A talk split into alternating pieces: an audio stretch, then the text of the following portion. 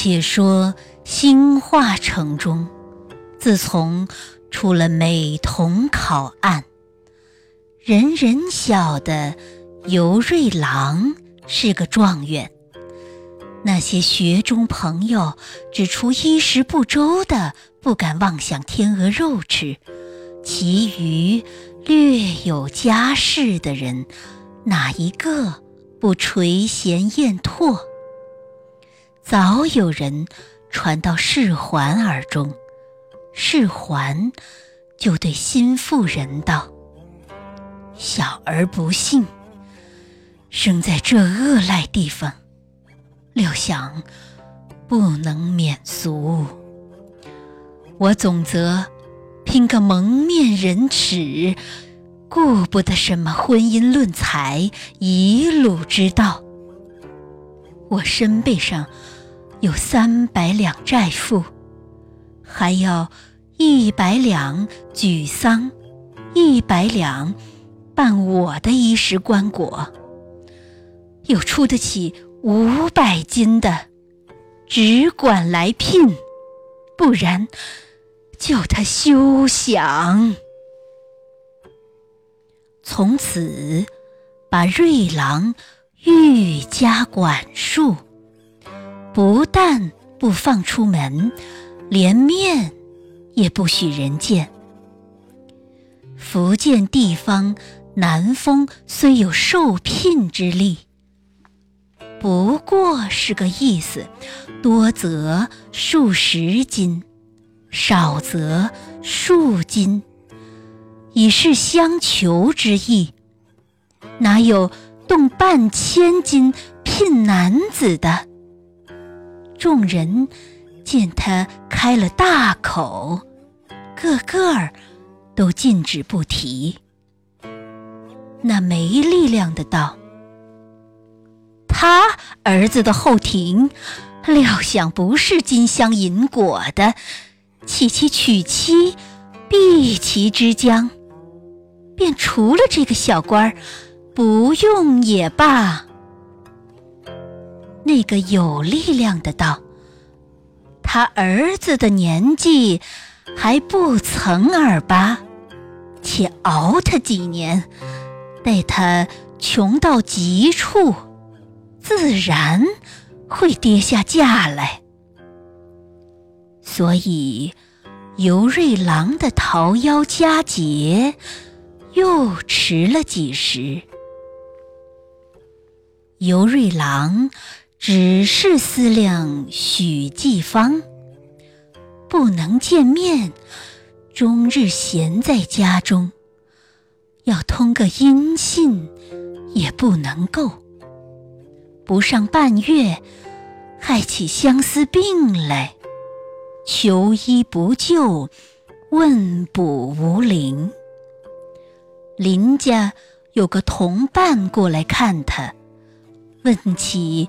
得病之由，瑞郎因无人通信，要他做个氤氲使者，只得把前情直告。同伴道：“这等何不写书一封，待我替你寄去，叫他设处五百金，聘你就是了。”瑞郎道：“若得如此，感恩不尽。”就研起墨来，写了一个寸楚，定封好了，递与同伴。同伴竟到城外去寻季方，问到他的住处是一所高大门楣。同伴思量道。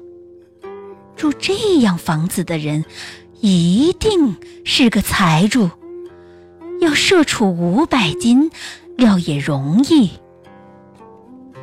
及至唤出人来一问，原来数日之前，将此房点与别人，自己搬到城外去住了。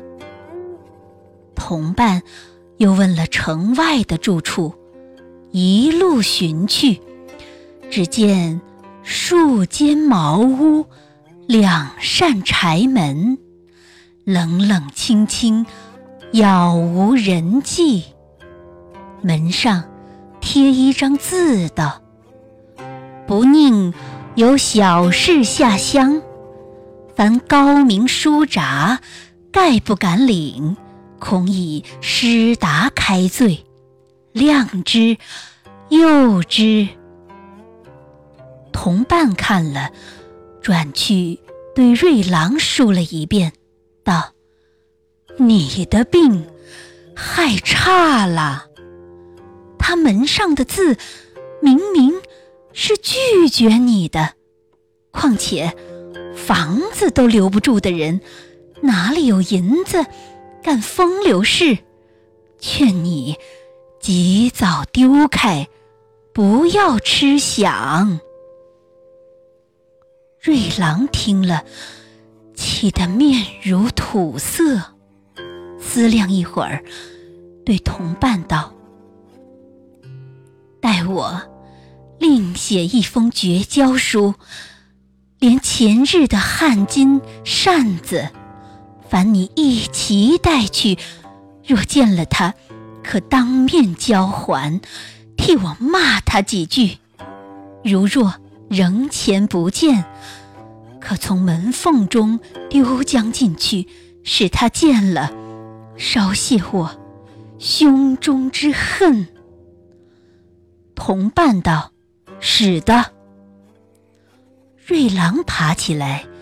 气愤愤地写了一篇，依旧定封好了，取出二物，一齐交与同伴。同伴拿去，见两扇柴门依旧封锁未开，只得依了瑞郎的话，从门缝中塞进去了。看官。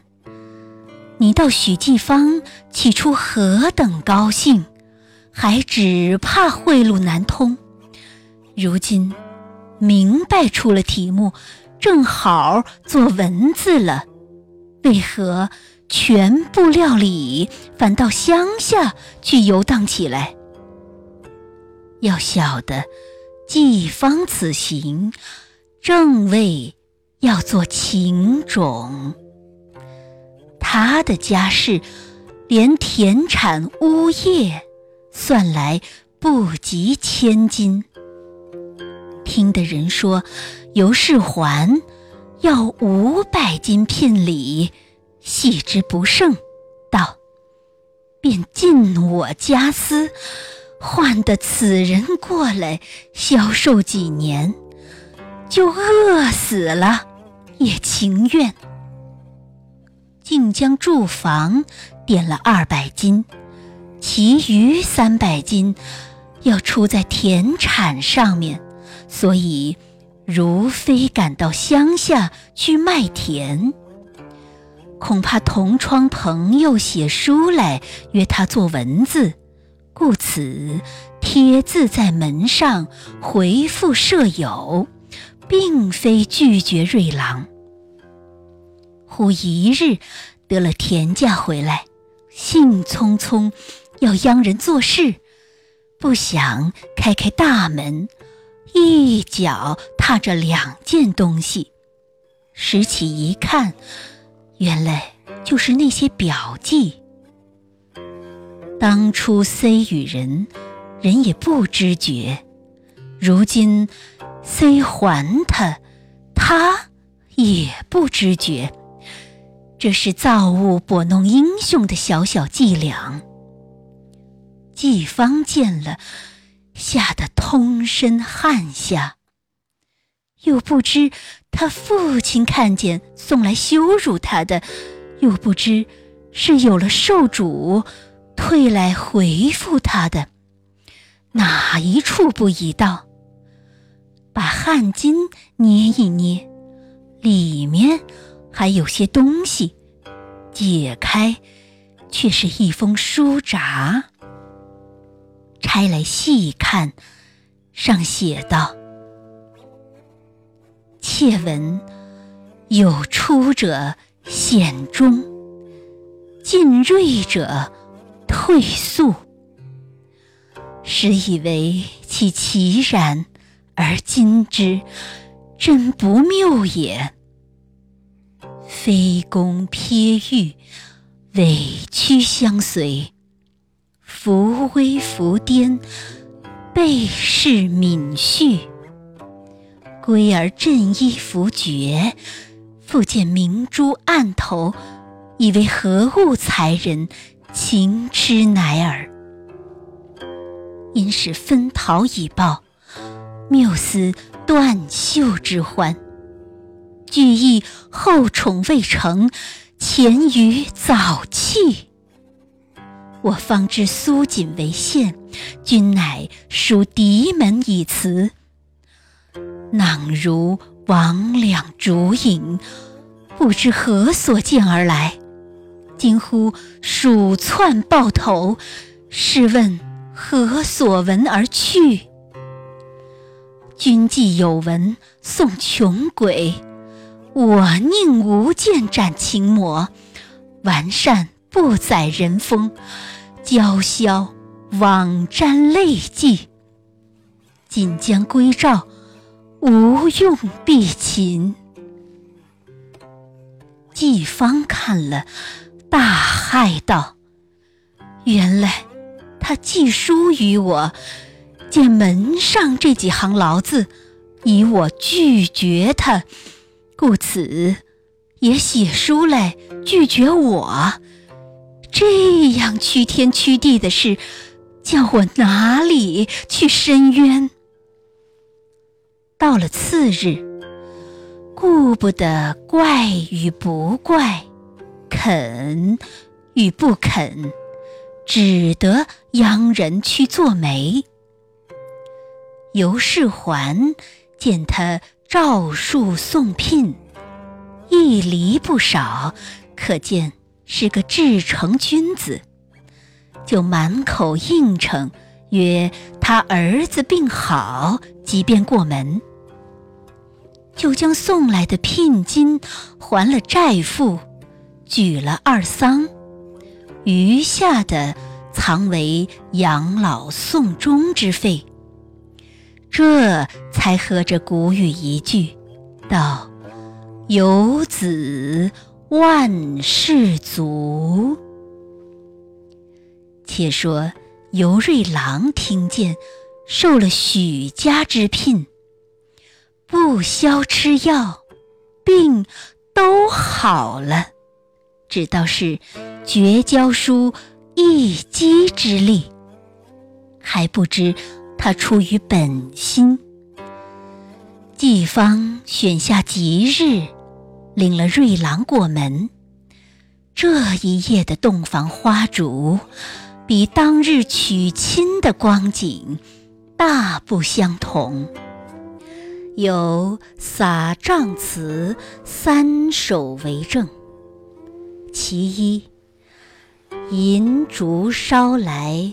满画堂，新人羞涩背新郎。新郎不用相扳扯，便不回头也不妨。其二，花下庭前巧合欢。穿成一串倚栏杆，缘何今夜天边月，不许情人对面看。其三，轻抹软玉嗅温香，不似游风略蕊狂。何事新郎偏食苦？十年前是一新娘。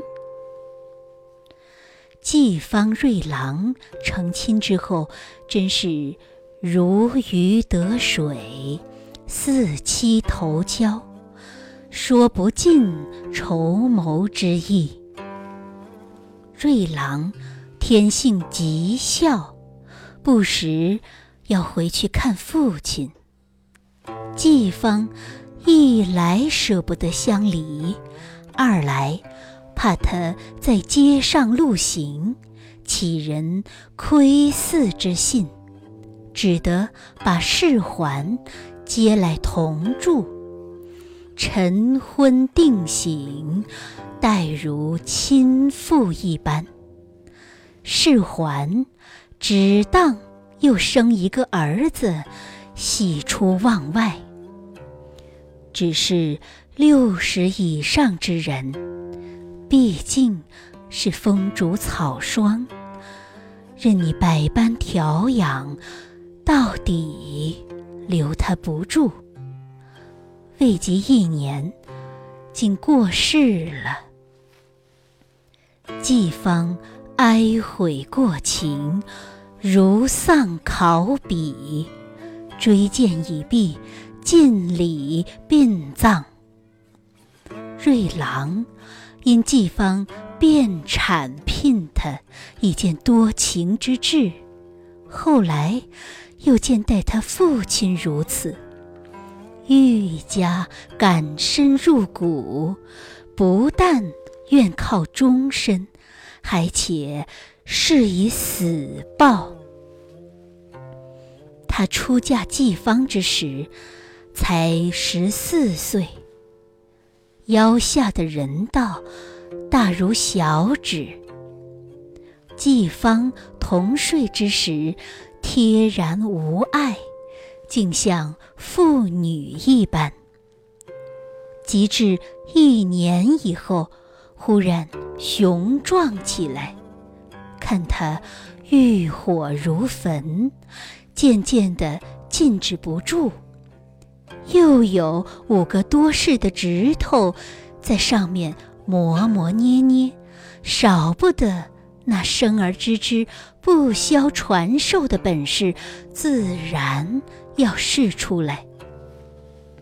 季芳怕他辛苦，时常替他代劳，只是每到郡试之后，定要。长叹数声。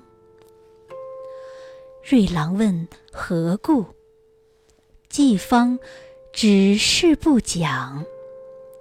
瑞郎道：“莫非嫌他有爱吗？”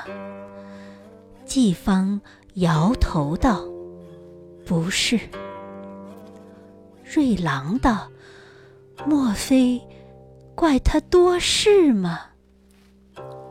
季方又摇头道：“不是。”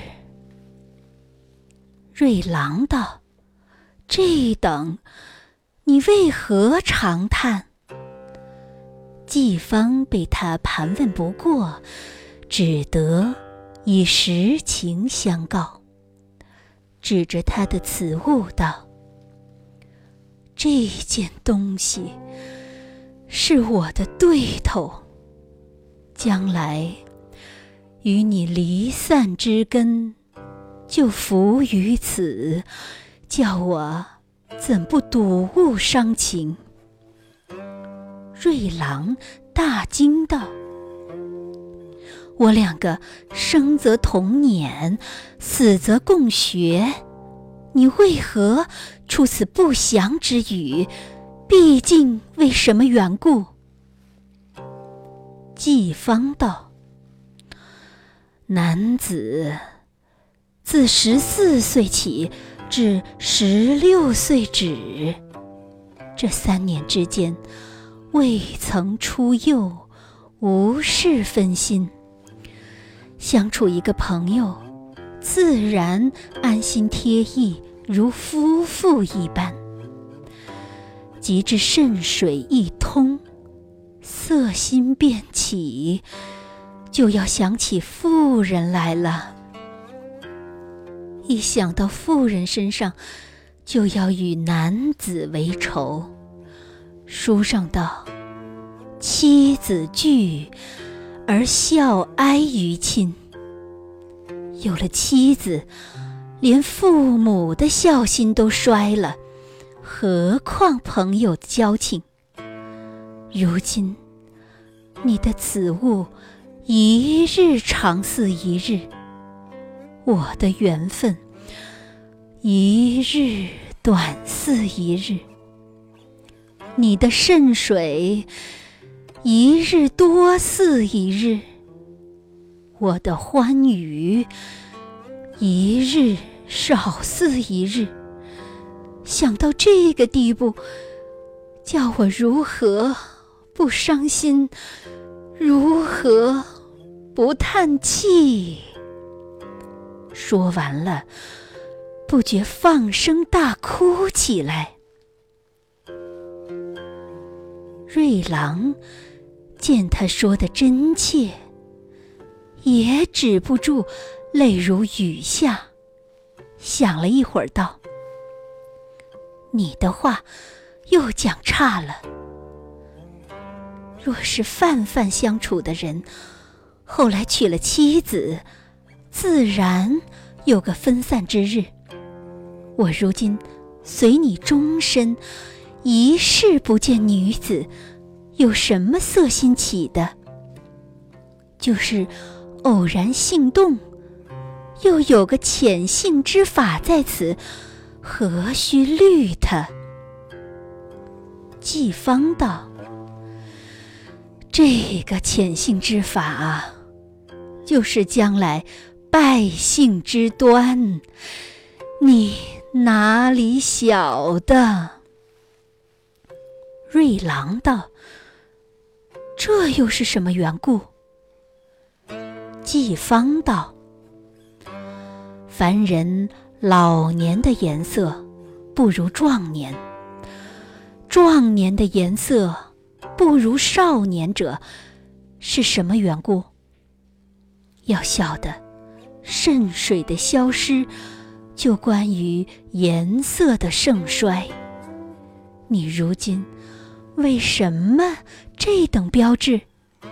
只因元阳未泄，就如含苞的花蕊一般，根本上的精液总聚在此处，所以颜色甚艳，香味甚浓。及至一开之后，精液就有了去路。颜色一日淡似一日，香味一日减似一日，渐渐的干瘪去了。你如今潜性潜出来的东西，不是什么无用之物，就是你皮里的光彩，面上的妖艳，底下去了一分，上面。就少了一分，这也不关你事，是人生一定的道理，少不得有个壮老之日。难道只管少年不成？